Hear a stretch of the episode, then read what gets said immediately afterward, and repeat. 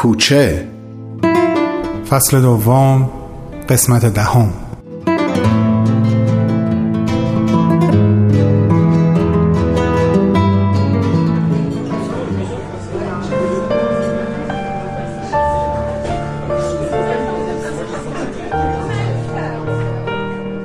ملحق شدن نادر به جمع همانقدر که به حال دل حسین خوب بود و اونو از تنهایی و نگرانی دور می کرد برای شهاب ناراحت کننده بود و بهش احساس تنهایی می‌داد. حس می کرد حالا دیگه بازی برابر نیست. احساس می کرد لحظاتی که از بد به ورودش به کافه تا اینجا تجربه کرده بود رو دوباره باید تکرار کنه و این واقعا براش ناخوشایند بود. یک بار دیگه آرزو کرد ای کاش هدرش کنارش بود. هرچند که حضور مجازی بهمن بهش تا حد زیادی قوت قلب می‌داد و از احساس تنهاییش میکاست. به رسم ادب بلند شد و با نادر دست داد. نادر سنگینی نگاه سرد، پرتردید و پرسشگر شهاب رو کاملا روی صورتش احساس می‌کرد. اما به دلیل اینکه قبلا خودش رو بارها جای شهاب گذاشته و از زاویه نگاه او به این اتفاقها و جریانها نگاه کرده بود معتقد بود تا همین اندازه همین که سر این قرار اومده بود و حضور او و پدرش رو تحمل می کرد کار بزرگی کرده و توقعی بیشتر از این نمی‌شد و نمی بایست از اون می داشت. به همین خاطر با آرامش روی صندلی خالی بین شهاب و پدرش نشست و گفت معمولا اینجور مواقع میگن ببخشید که دیر اومدم. ولی آقا شهاب فکر کنم الان باید به شما بگم ببخشید که اومدم. اول نگاهی به شهاب و بعد به پدرش انداخت. هیچ کدوم هیچ حرفی نزدن. نادر فهمید شرایط سنگینتر از این حرف است. با این حال تصمیم نداشت دست از تلاش برای شکستن این یخ سفت و محکم برداره.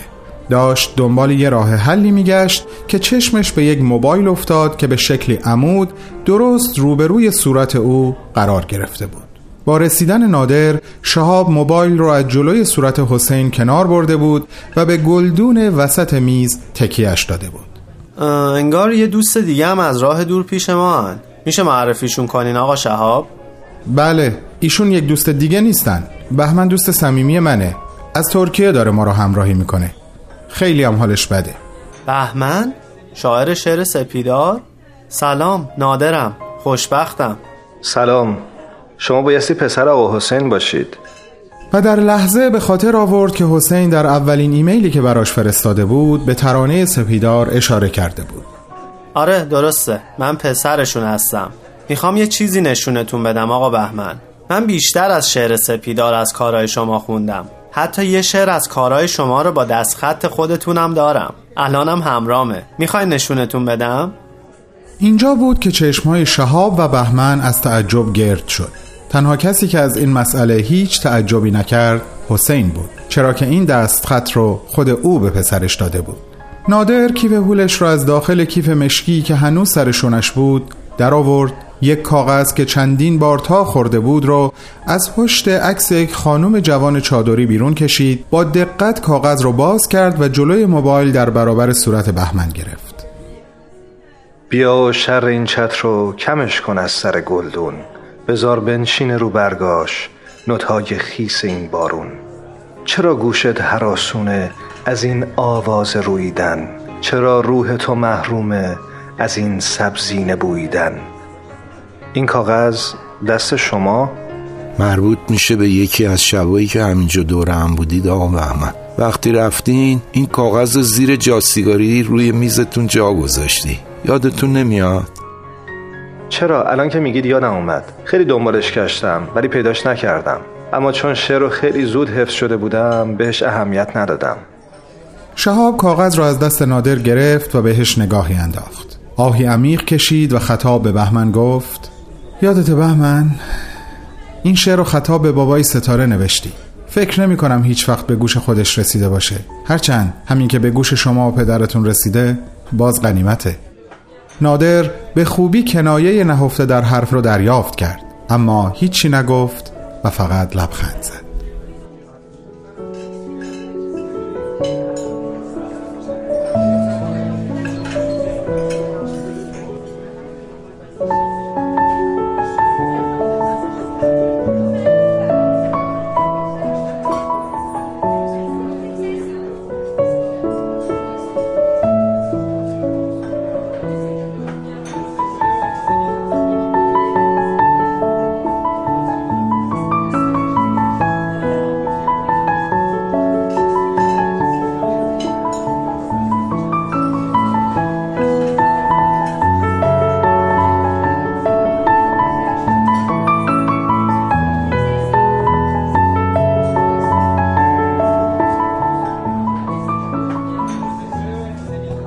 مرسی که اومدی بابا.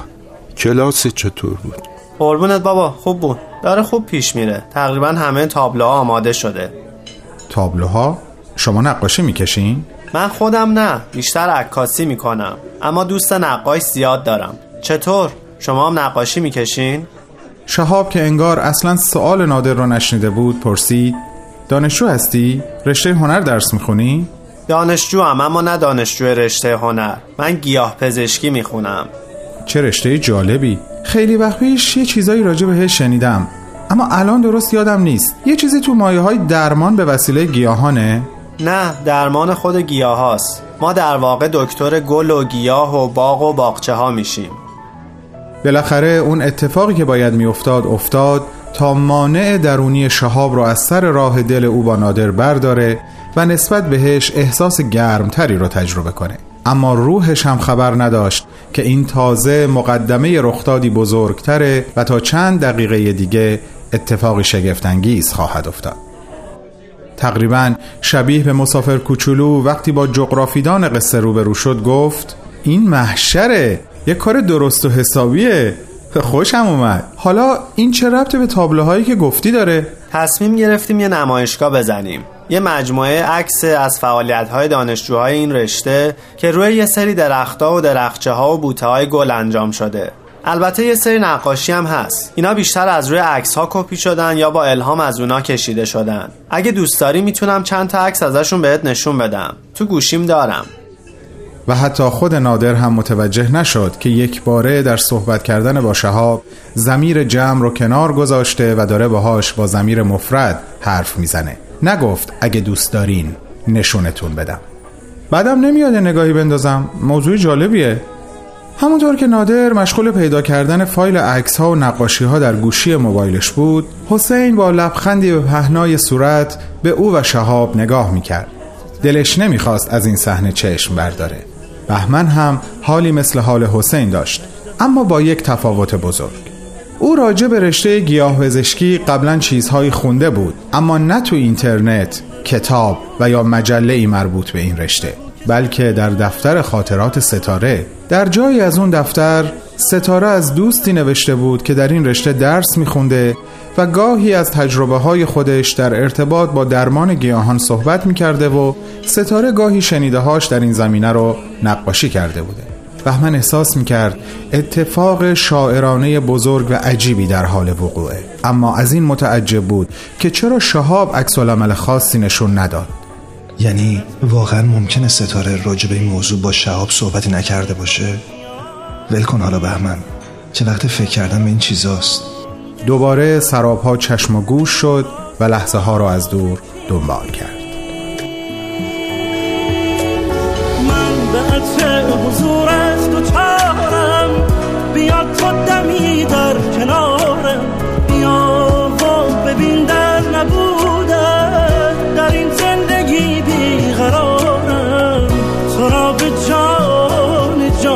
جان رسم فقط بمان فقط بیا پیداش کردم. خودت بگیر و ببین. حدود سی تاست. عکس ها رو از راست رد کن.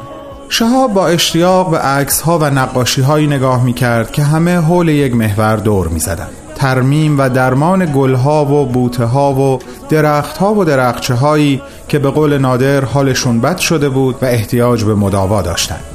به عکسی رسید که خیلی براش جالب بود. این عکس از یک ارتفاع از یک باغ کوچیک گرفته شده بود که دور تنه همه درخچه گونی کشیده بودند و اونها رو با تناب بسته بودند. درست شبیه پانسمان.